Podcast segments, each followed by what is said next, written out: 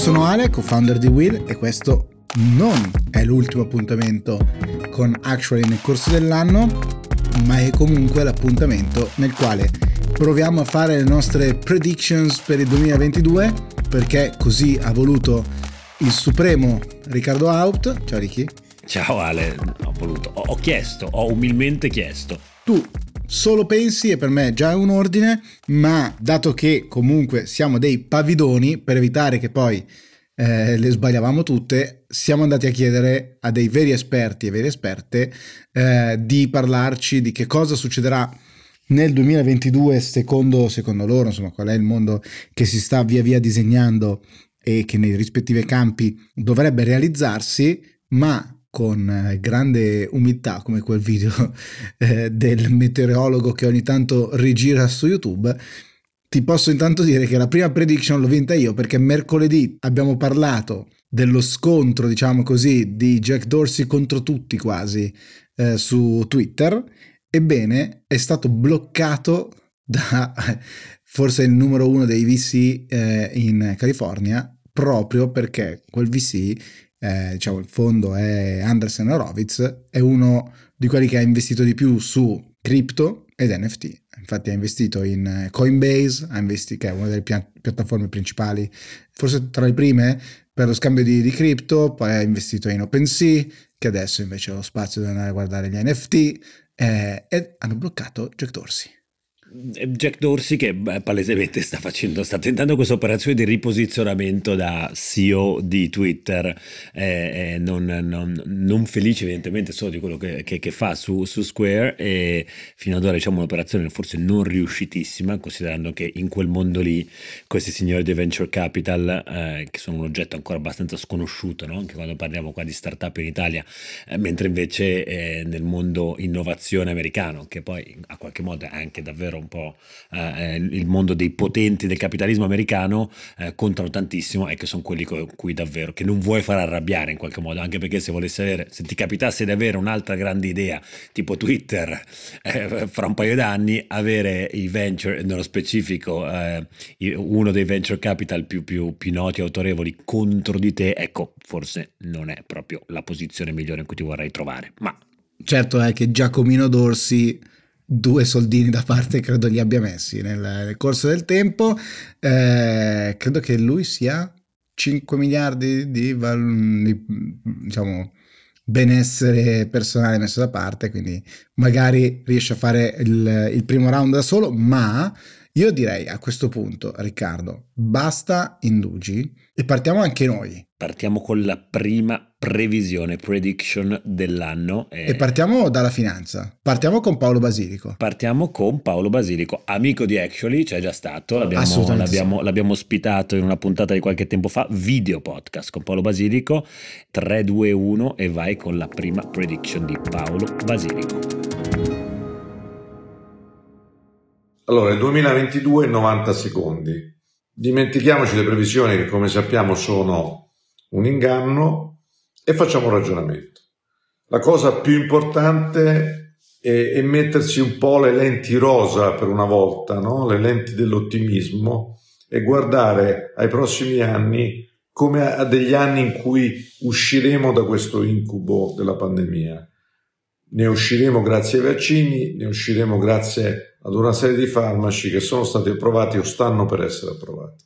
Quindi il mondo torna a una sua normalità, la gente torna a vivere e l'economia andrà meglio, quindi sarà più facile trovare lavoro, sarà soprattutto più facile trovare lavoro per i giovani.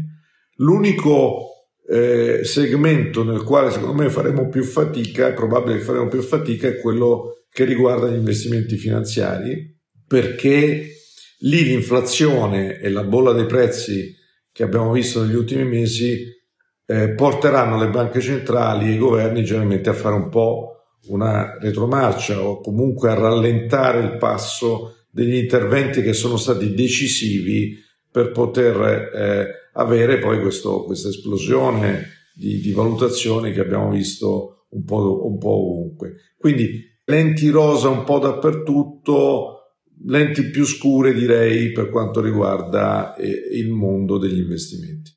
Allora, devo dire, come al solito è bellissimo ascoltare le persone che fanno finanza perché prima di tutto sono persone che leggono dei macro trend che si muovono e sono persone, più ne conosco, più mi accorgo che sono persone che leggono tantissimo, che si appassionano di un sacco di cose e poi ti guidano con ragionamento, quindi in un certo senso no surprise, ma sempre molto bello. Mm-hmm. Bella voce anche il, il Paolo Basilico. Radiofonico. Eh, radiofonico, radiofonico, è, è vero, cioè, secondo una cosa molto eh, interessante di quelli che fanno finanza da tanto tempo, soprattutto non quelli che eh, la fanno uh, di tanto in tanto, eh, è anche forse il termine è sbagliato, no? però un po' questo, questa sorta di sempre velato scetticismo, no? cioè nel senso da una parte l'apprezzare le cose nuove, poi dall'altra dire guarda io di, di, di, rivoluzioni, involuzioni, trasformazioni, di portatori di verità io non credo, non credo a nessuno, eh, poi però è interessante invece come vede insomma questo 2022 eh, inflazione, inflazione al centro, sono curioso di vedere se anche altri dei nostri ospiti, altri o altre parleranno del tema dell'inflazione che però effettivamente rischia rischia di essere, rischia, speriamo di no, la parola, la parola dell'anno. Anche noi abbiamo iniziato a fare un po' di formazione su, questa questione inflazione che la nostra generazione non se l'è mai posto come un problema. Noi facevamo fatica, anzi, a stimolare un po' di inflazione, perché un po' di inflazione, diciamo, eh, eh, la scienza non esatta dell'economia vuole che sia una cosa positiva, tanto che a livello europeo abbiamo l'obiettivo del 2% come una, un dato positivo e che difficilmente abbiamo raggiunto negli ultimi dieci anni. Eh, ora... Beh, dato positivo o limite, no? Cioè, o, sì. è, diciamo, obiettivo è tenere l'inflazione intorno al 2%. Esatto, un'economia, un'economia, sana però dovrebbe essere attorno a qualcosa, nel senso che è indice... Che è un dato completamente comunque arbitrario, cioè non c'è nessuno che dice, non è come dire effettivamente così, è un buon termometro diciamo, è se appunto i prezzi. Siamo attorno, siamo attorno a quei valori lì. Eh, valori che in questo momento negli Stati Uniti, se l'anno si chiude come sembra, dovrebbero andare attorno al 6, 6,5, eh, un dato che non si vedeva da eh, non so quanto, eh, no, pare, credo che siano forse 20 o 30 anni eh, che, che, che, un dato del genere non si vedeva ed è un bel casino, nel senso che poi qua la domanda che tutti si continuano a chiedere è ma l'inflazione che stiamo assistendo è un rimbalzo dei prezzi sull'anno scorso, cioè l'anno scorso crolla tutto, vanno giù i valori, vanno giù i prezzi e ora stiamo misurando questa impennata in risposta diciamo quello che, quello che all'improvviso c'è una scarsità di beni e servizi disponibili sul mercato, eh, la domanda supera l'offerta, il prezzo sale. Bene, non ci spaventiamo troppo. Se invece tutto ciò è figlio dell'eccesso, un tema a me molto caro, cioè di liquidità eh, eh, sui mercati, ecco che la cosa potrebbe essere più pericolosa. Cioè, noi abbiamo assistito a un, un, dispiegamento di centinaia di miliardi di dollari e euro eh, a tutte diciamo, le, le, le, le latitudini e longitudini per ristimolare questa ripresa dei mercati ci si chiede abbiamo esagerato perché poi quando si entra nella trappola dell'inflazione ecco che le cose possono essere anche meno, meno, meno piacevoli, o meglio, è difficile uscirne, no? storicamente in passato è stato difficile uscirne dal, dal, dal vortice dell'inflazione. Vediamo eh, e quindi i mercati finanziari vedremo come, come reagiranno. Se, ho sentito un basilico abbast- non preoccupato, realisticamente ha messo le lenti rosa, ha detto. Bene, mi è piaciuta l'immagine delle lenti rosa dell'ottimismo. Eh, comunque, overall lui dice meglio, meglio in termini ovviamente personali di ognuno di noi, ma quella percezione personale di ognuno di noi vuol dire magari una maggiore propensione al consumo e quindi un motore che, che riparte. Senti, se sei d'accordo, rimaniamo in ambito economico. Ascoltiamo un altro amico di, actually direi un amico di Will, il vulcanico, professor Carlo Alberto Carnevale Maffè. Vai. Vamos. Per il 2022 ho tre parole chiave che illustrano le attese. Tosse, tassi e tasse. Non è un gioco di parole, sono i tre punti che vedranno l'economia mondiale impegnata a, primo, sviluppare una exit strategy dalla pandemia, dalla tosse che ha caratterizzato questi due anni. Eh, abbiamo visto che le fughe in avanti o i tentativi di uscita sotto forma di denial non hanno funzionato, se non si trova una soluzione strutturale, globale e istituzionale alla gestione di questa pandemia e delle prossime che verranno, L'economia dovrà scontare ovviamente un fattore di rischio che non consentirà una ripresa robusta, ovvero diciamo non alimentata da un eccesso di sostegni pubblici. Tassi, eh beh, eh, la ubriacatura di sostegni pubblici e di espansione monetaria eh, porterà a una risposta all'inflazione che o verrà dalle banche centrali e non potrà non venire, lo abbiamo già visto eh, Bank of England e eh, la Fed che hanno annunciato un tapering, la BCE non potrà che proseguire, ma se non lo fanno le autorità, lo fanno comunque i mercati ritoccando i tassi reali e ovviamente questa forma di repressione finanziaria che in questo momento riguarda non solo dollaro, del dollaro, ma primamente l'area del, del, dell'euro e soprattutto il debito pubblico italiano, arriverà a un rederazione. Tasse è già perché non pensiate che il problema dell'enorme debito che è eh, esploso in questi ultimi due anni possa essere risolto solo per via inflattiva. È ovvio che l'inflazione sarà strutturalmente più grande, no? ma dovrà essere un po' messa sotto controllo. La verità è che ci serve una profonda riforma fiscale perché il modello che abbiamo è un modello che non regge. Mi aspetto quindi l'Europa sia il centro di un modello fiscale dal mio punto di vista tutt'altro che promettente ma con una nota di merito secondo me interessante. L'Europa diventerà o comincerà a diventare nel 2022 un soggetto fiscale autonomo. Per forza, perché se ha cominciato a emettere gli eurobond sotto mentite spoglie, perché questo è Next Generation EU, dovrà sotto mentite spoglie diventare un soggetto fiscale diretto. Questa per me è una buona notizia istituzionale, un po' meno dal punto di vista economico, un po' di più rispetto all'avvenire che lasciamo ai nostri figli. Quindi preparatevi che la tosse continua, i tassi salgono e le tasse figuriamoci se scendono. Buon anno a tutti. Cosa dobbiamo dire? Possiamo fargli una stat, possiamo farci adottare dal professor Carlo Alberto Carnevale Maffè? Io, io gliel'ho detto l'altra volta quando abbiamo registrato la puntata del podcast che, che abbiamo fatto insieme, dedicata agli ESG, se non ricordo male. Corretto. Ho detto, io l'ho conosciuto la prima volta eh, in occasione di una, di una, conferenza che aveva tutte le premesse per essere noiosissima, perché si parlava di servizi postali. E lui ha tenuto la platea attaccata ad ascoltare per ore una roba sui servizi postali. Era un pomeriggio romano, insomma, tutto rimaneva contro. Da allora non ho mai smesso di essere innamorato e del modo di di organizzare il pensiero. Pazzesco. Ogni volta è una cosa straordinaria. Eh, però nel merito, diciamo, Tosse, anche lui sostanzialmente ovviamente non si può farne a meno, credo che dire, eh, lo sconteremo in tutti gli interventi che abbiamo chiesto ai nostri amici e alle nostre amiche, quindi anche lui riferimento a quello che succede l'atto pandemico. Tassi, molto interessante, direi abbastanza allineato con quello che diceva Paolo Basilico, forse va ulteriormente nel dettaglio, beh, da, professore eh, si, si, lancia ulteriormente, e tasse, questo è interessante, come dire, elemento di, di novità, perché appunto lo Stato è entrato pesantemente ovunque negli ultimi due anni, è entrato nell'economia, è entrato in ogni tipo di sussidio, eccetera, eccetera, eccetera, e eh, quei soldi prima o poi tocca ridarli in tre.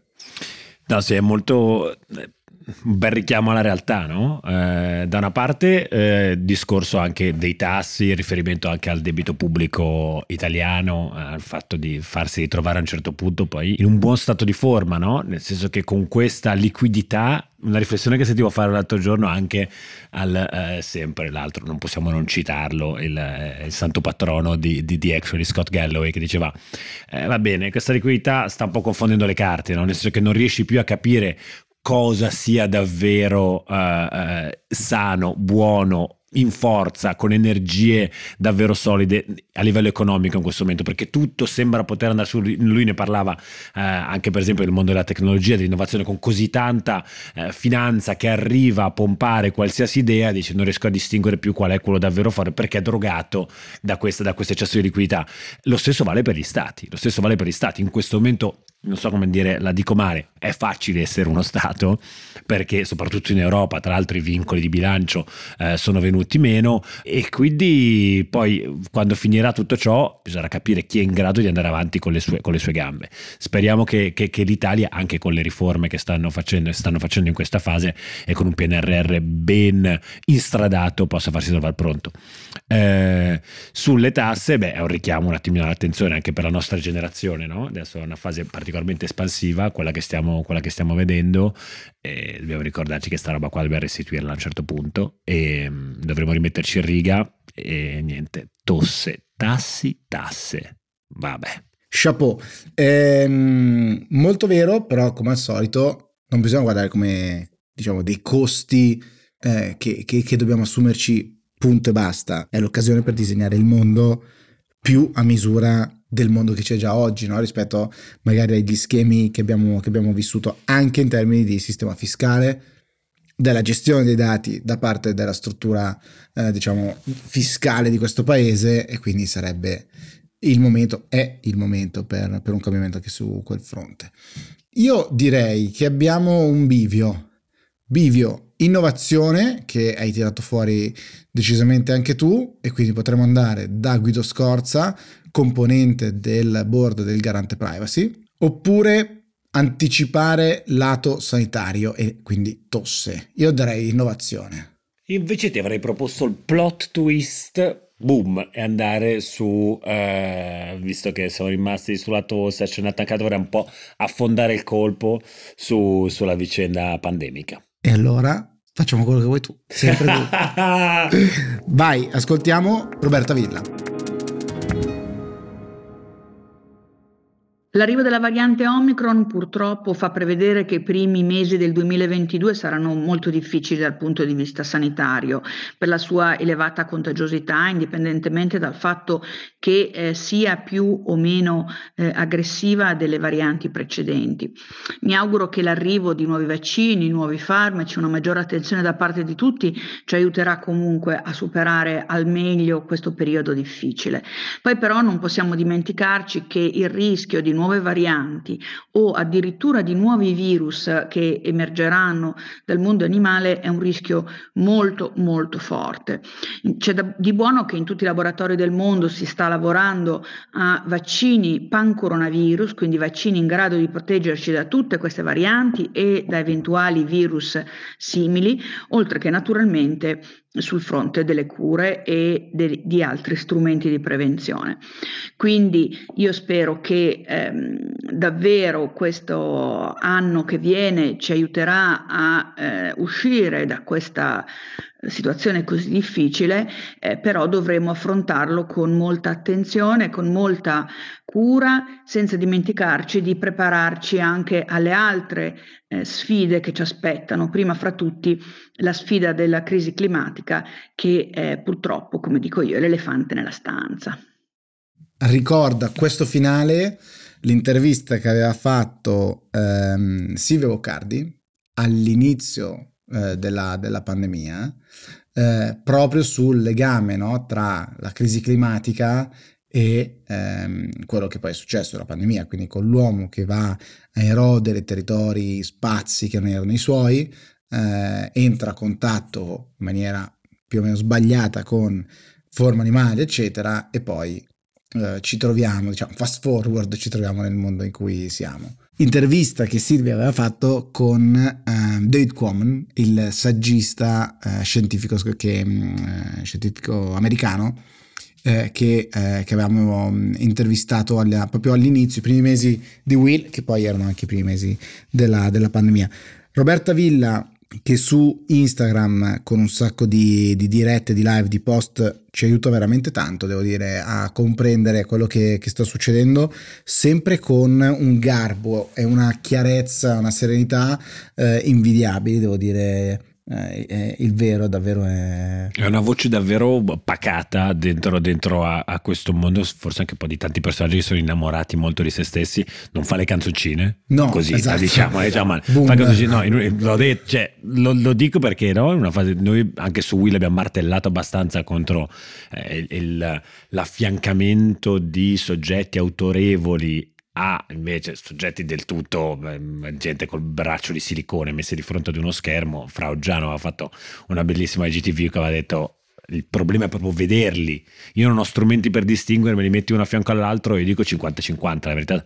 Ecco, e, e invece poi prestarsi magari a dei, dei, momenti un po' di spettacolarizzazione, forse si rischia un po' di essere delegittimati quando ci si butta nelle canzoncine. Anche, anche quello che, che citava Roberto, cioè Omicron, non è solo molto più veloce a eh, diffondersi come si era visto in Sudafrica, come si sta vedendo anche adesso. Credo che l'ultimo dato che abbiamo visto è in Italia al 28%, se non, se non ricordo male.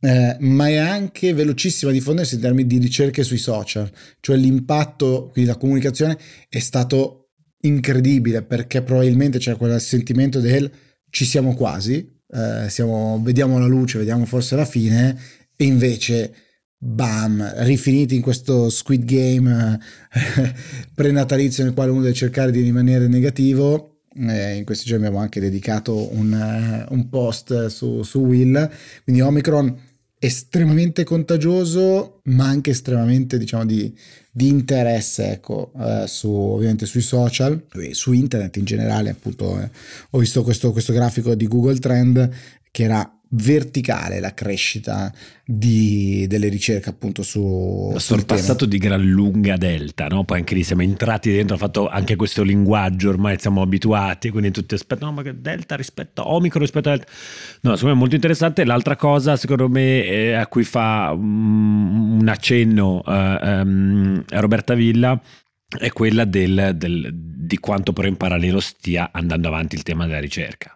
Eh, cioè eh, dalle case farmaceutiche sentiamo con una frequenza e rapidità impressionante eh, notizie di, di, di, di, sviluppo di, da uh, la, uh, la, pillola tra virgolette quindi curativa uh, post, post contagio ha anche questa incredibile capacità che questi vaccini mRNA eh, sembrerebbero eh, avere nella loro capacità di risposta a queste varianti che cambiano. Insomma, eh, eh il fatto che quel settore lì, io la riporto un po' sul mondo appunto di nuovo finanziario economico, eh, stia infatti esplodendo, no? Eh, dopo, dopo, anche in, in, vista di quello che, alla luce di quello che è successo con, con la pandemia, il settore biotech sta vedendo insomma raccolte di capitali impressionanti. Abbiamo parlato recentemente di nuovo di Genere Monumenta, la, la, mm, la startup italiana eh, che si è andata a quotare eh, sul Nasdaq, anche loro fanno biotech, e settore molto molto interessante, eh, prima lo guardavano giusto gli addetti eh, diciamo ai lavori, ora sembrerebbe essere diventato molto mainstream. Vedremo, 2022 secondo me di biotech ne sentiremo parlare parecchio. Lo dico piano piano e poi tutto d'un tratto, proprio come dice la nostra intro. Senti, ringraziamo eh, Roberta Villa, ovviamente, eh, per chi ancora non lo fa, è giusto seguirla su, su, Instagram o insomma leggere anche i suoi libri, che, che è cosa eh, buona e giusta. Se sei d'accordo a questo punto, ma tanto poi mi direi di no, ma stavolta facciamo così, eh, io andrei in Europa. Eh? Mi stupisci, mi stupisci, Ti piace mi stupisci. come, come ti, te lo metto lì? Europa e poi alla fine chiudiamo allora con l'Italia e l'innovazione. Benissimo, allora a questo punto introdurrei Silvia Sciorilli Borrelli, Financial Times, eh, sentiamo la sua prediction per il 2022. Io credo che il 2022 sarà per l'Europa un anno di transizione e di riequilibrio.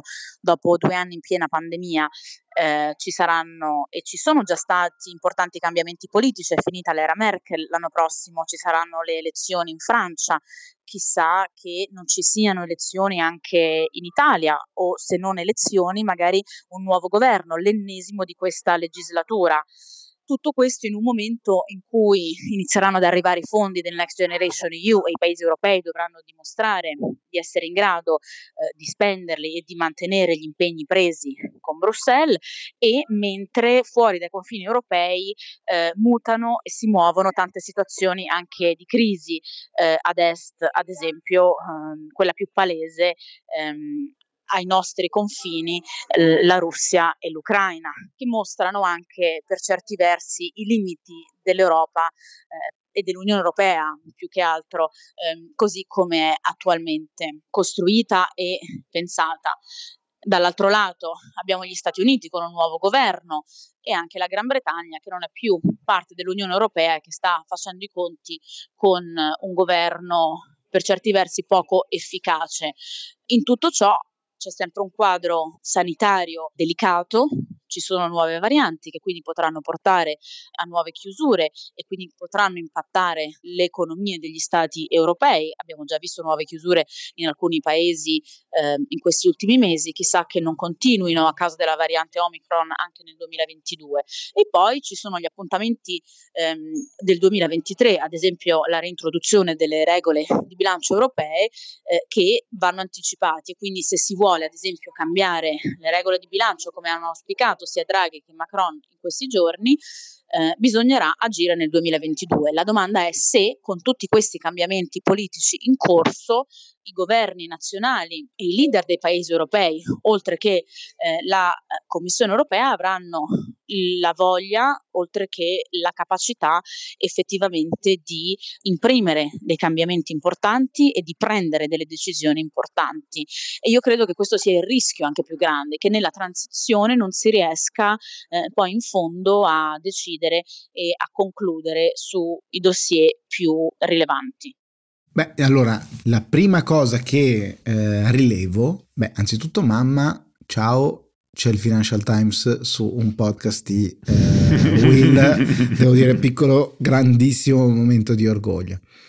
Seconda cosa è invece che, che rilevo, più forse eh, così professionale e meno personale, è i tempi della politica, cioè bisogna lavorare nel 2022 perché qualcosa avvenga poi nel 2023 e la politica europea ha dimostrato di andare passi in passetto eh, come, come, diceva la nostra Paolotta la nostra collega eh, di qualche mese fa passi in passetto piano piano tra l'altro spesso su tanti binari Italia-Francia che si muovono sempre di più no? in, in, sodalizio, la Germania che dice no ma anche io voglio fare parte di questo grande mondo, eh, Germania che si chiede forse ma come faccio ad avere l'influenza che, che avevo prima mi sembra che, che, ci siano domande molto belle. Perché scuoti la testa su, Beh, perché, sul perché, ruolo della Germania? Vai, mm, parte beh, con la tua mi, filippica. Mi, mi, mi, piace molto questa, questa, questa, tua visione cucciola del, del, del, della Germania, la Germania gelosa dell'amicizia italo-francese. A noi italiani piacerebbe moltissimo che ci fosse questo tipo di gelosia, sappiamo benissimo che in realtà... Cioè, famoso, arcinoto asse franco-tedesco che è dove prendono le decisioni. Scholz ha preso, appena stato eletto, eh, Scholz ha preso un aereo anziché andare a Bruxelles, è andato a Macron a dirgli Aspetta un attimo, ti spiego due cose su cosa ho in mente. Herr Haupt. no, e noi speriamo di poter rendere in realtà è una cosa che stanno facendo eh, egregiamente, c'è stato questo patto del Quirinale, quindi la nostra più importante istituzione che ha, ha siglato un patto con l'Eliseo che è stata celebrata qualche settimana fa a Roma, che è proprio questo tentativo qua, no? di riaprire partendo dalla Francia eh, un dialogo molto forte fra questi eh, tre paesi, l'idea adesso anche di replicarlo, gli amici di Villa Vigoni sono protagonisti di un tentativo di fare eh, un, un, altro patto del Quirinale però con, con, con la Germania. E quindi insomma gli occhi sono tutti in realtà su Scholz in questo momento perché noi quest'anno abbiamo visto sicuramente Draghi diventare il protagonista eh, forse indiscusso della, su, sulla scena europea con Macron che ha le elezioni fra poco, Merkel che ha le elezioni alle prese con una pandemia che l'ha messa a dura prova alla fine e adesso per un momento ritornano, la dico male, male, male, ritornano poi i padroni di casa che dicono ciao a tutti ragazzi, un attimino, rifanno il giro di Bruxelles e spiegano un attimino come vanno le cose. Purtroppo è sempre funzionata così negli ultimi vent'anni e credo che anche Scholz no, non farà troppi passi indietro in questa fase. Tu devi dare trasparenza alle decine di migliaia di persone che ascoltano questo podcast di qual è il tuo secondo passaporto? non ho un secondo passaporto tedesco, sono comunque molto affezionato alla eh, eh, Repubblica eh, Federale di Germania. Però no, interessante questo e come dicevi tu, l'altra parte molto interessante è nel 2023, ridendo e scherzando, crediamo, facciamo tesoro anche di quello che ci hanno detto prima Cannevale Maffè e, e, e Basilico. Le, le, regole di bilancio molto probabilmente torneranno ad essere, se non quelle di prima, ma sicuramente delle regole che eh, imporranno qualche limitazione e se vogliamo farci trovare pronti e non essere di nuovo quelli che vanno in esenzione perché la finanziaria di quell'anno dobbiamo muoverci già l'anno prossimo, quindi in realtà eh, il tempo eh, corre abbastanza, abbastanza, rapidamente e speriamo di farci trovare pronti già nel 2022. Sai chi corre più veloce del tempo? No, Alessandro, chi corre più veloce del tempo? Noi dell'innovazione. E allora Benissimo, ascoltiamo che cosa vede eh, succedere nel 2022. Guido Scorza, tra l'altro ospite della puntata, una delle puntate più ascoltate in assoluto di Actually. Tempo fa, tra le altre cose, abbiamo discusso anche se è vero o non è vero che i telefonini ci ascoltano. Vorreste la risposta a questa domanda, vi invito ad ascoltare nuovamente quell'episodio eh, perché era veramente molto molto interessante, arrivava sulla scia diciamo della pubblicazione eh, qualche giorno prima di eh, The Social Dilemma su, su, Netflix che aveva aperto un po' gli occhi sul tema, sul tema della privacy cosa di cui abbiamo anche parlato nel nostro libro Politica Netflix perché proprio The Social Dilemma è uno di quei casi no, in cui viene acceso un faro che però poi si spegne troppo rapidamente, ad esempio in Italia il tema privacy e la consapevolezza sull'importanza della protezione dei dati spesso eh, finisce un po' in secondo piano e invece è un tema di primaria importanza, così come di primaria importanza il ruolo del garante privacy. Guido Scorza, membro del collegio garante della privacy in Italia. Benché i dati servano sempre di più a predire il futuro, non è facile predire il futuro dei dati. Può sembrare paradossale, ma è proprio così. Difficile dire quali saranno le sfide che ci attendono in termini di protezione dei dati personali nel 2022 alle porte. Facile dire che molte di queste sfide si porranno al crocevia tra dati personali e algoritmi di intelligenza artificiale. Nel pubblico e nel privato, inesorabilmente, daremo sempre più dati anche personali in pasto agli algoritmi algoritmi e a quel punto riusciremo a garantirci e garantire la centralità e il dominio dell'uomo sulla macchina, come prevede la disciplina europea sulla privacy, o siamo condannati ad accettare l'idea che un numero sempre crescente di scelte che hanno un impatto significativo sulla nostra vita, sulla nostra salute, sul nostro lavoro, siano assunte da un algoritmo diversamente intelligente e non necessariamente privo di bias di diverso genere? E tra le sfide all'orizzonte c'è certamente quella della monetizzazione dei dati. Si eh, possono pagare beni e servizi in dati personali? Possiamo lasciarci spogliare in tutto o in parte della nostra privacy in cambio di denaro o di altre utilità? Sta accadendo, ma naturalmente non è detto che sia giusto che sia così, anche perché se non si riesce a governare il fenomeno accadrà che la privacy di chi sta meglio economicamente sarà più efficacemente eh, tutelata rispetto a quella di chi sta economicamente meno bene, ma per questa via un diritto diritto fondamentale come il diritto alla privacy perderebbe il carattere della universalità. Una partita difficile quella che ci aspetta, ma una partita che non possiamo rinunciare a giocare e dobbiamo fare il possibile per vincere. Buon 2022 a tutti e guai a dimenticare che più privacy significa più libertà e meno discriminazioni. Allora, Guido, anche lui appunto già ospite di, di Actually, anche devo dire un amico, se si, può, se si può dire, sarei felice di poterlo definire un amico, molto molto molto interessante due cose. Il primo che anche lui ha un suo podcast, oh. Governare il futuro, eh, e si capiva diciamo dalla, dall'impostazione della voce che era super eh, diciamo radiofonico anche per lui, ma la seconda secondo me la cosa più interessante ancora naturalmente è l'intersezione fra la valorizzazione economica e il dato, o meglio, la valorizzazione economica dei dati, del dato e che cosa succede, la trasparenza in termini ovviamente degli algoritmi, che però presuppone una cosa fondamentale, cioè che qualcuno ci capisca cosa effettivamente siano e probabilmente, eh, diciamo, ancora oggi c'è una percentuale molto piccola di persone che effettivamente è in grado di comprendere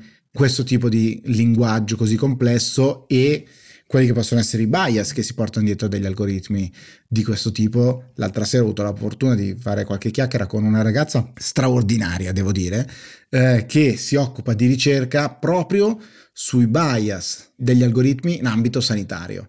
Immagina che impatto questo può avere e ovviamente però eh, che uso ne fa, eh, se ne fanno dei dati a scopi di ricerca, eccetera, eccetera, eccetera tema fondamentale. Bello anche lo slogan finale che unisce libertà e privacy.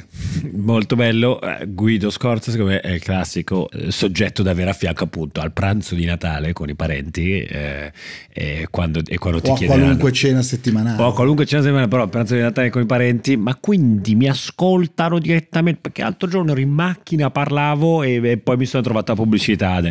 Eh, io tra l'altro è un tema che mi pone sempre in, in enorme conflitto, un conflitto interiore, perché da una parte credo che sia straordinario invece quello che viene fatto oggi con l'amplissimo concetto di recommendations, quindi questo mondo estremamente più efficiente grazie al fatto che eh, le nostre abitudini eh, vengano in qualche modo messe nelle mani in maniera anonima alle piattaforme per migliorare la nostra esperienza. Per altro verso, poi qua sempre il mio solito cinismo dico basta che paghino, cioè basta che tutto sia trasparente da una parte, che sia fatto in maniera, basta che sia dato a tutti la possibilità anche nel 2022 in questo mondo continua a trasformarsi, la possibilità di scegliere naturalmente di quello che si può fare, rendersi conto di poi di che cos'è un internet cieco rispetto a un internet che eh, ti vede e poi naturalmente eh, garanti, autorità indipendenti che continuano a fare eh, il loro lavoro complicatissimo perché inseguire l'innovazione in quel mondo deve essere una cosa da mettere una, appena è finito di imparare come funzionava no ormai sappiamo tutto eh, della galassia Facebook, ma questi qua devono studiarsi tutto TikTok. Eh, tu pensi anche lì dentro, no? E devi avere una gran fame di, di, di conoscenza, diciamo. E non solo diciamo nella logica tradizionale in cui il regolatore deve conoscere l'azienda e magari immaginare dove quell'azienda vorrebbe andare, ma anche provare a immaginare quegli, quegli effetti che neppure l'azienda si aspetta o si immagina perché poi è quello che sta succedendo, no? le, esterna, esternalità, tanto quelle positive quanto quelle negative, delle piattaforme molto probabilmente non se le aspettavano neanche eh, i loro fondatori, anzi direi al 99.9% proprio non se le aspettavano i loro fondatori quando l'hanno create, quindi questa prima difficoltà stavo per dire proprio questo, cioè eh, Guido nei suoi ovviamente 90 secondi non poteva eh, riassumere tutto, ma il regolatore, specie i regolatori nazionali all'interno del contesto europeo, sono in una condizione di difficoltà non da poco. Quell'inseguimento dell'innovazione è un punto, il secondo anche in termini, diciamo, territoriali, di giurisdizione territoriale, non facile per niente, però dall'altra parte forse guardando con le lenti rosa che diceva prima Paolo Basilico c'è anche un aspetto che leggevo in, in, in questi giorni, nelle ultime ore, um, un articolo molto interessante su come ad esempio appunto tu citavi prima TikTok TikTok sia eh, la pagina diciamo più visitata più di Google per, eh, nel, nel 2021 che c'è stato questo sorpasso. E l'articolo diceva forse tutti questi sforzi antitrust sono mal riposti perché il mercato sta già andando più veloce ed effettivamente big tech si sta, come dire, sono già più in difficoltà di quanto le autorità antitrust in giro per il mondo non vedano. E il mercato sta facendo quel, quel ruolo regolatore con un TikTok appunto newcomer che eh, rosicchia molto velocemente posizioni, diventa, eh, diventa numero uno. Molto molto interessante. Posso dire una cosa in conclusione Riccardo? Ti prego fallo. Sono molto felice degli ospiti de- che abbiamo eh, deciso di, di avere con noi perché non si sono lanciati in vere e proprie diciamo predictions così secche, eh, Cagliari Inter 1-2 come diceva Aldo Giovanni e Giacomo, ma hanno visto con noi, hanno, ci hanno disegnato eh, i macro trend che sicuramente vedremo e su questo, come dire, è ragionevole aspettarci che, che, si verificheranno e insieme direi che possiamo provare settimanalmente, come abbiamo fatto in questo 2021, a continuare a raccontarle. Io, mm, Ale, perdonami, devo andare ad una cena di fretta, devo andare a dire tosse, tassi, tasse, perché mi ha, mi ha, davvero rubato il cuore. No, però effettivamente sono stati, sono stati eh, meravigliosi. Eh, Vai tutti. e fai un figurone. Ciao, vado, a fa- vado a fare un figurone. Ciao Ale.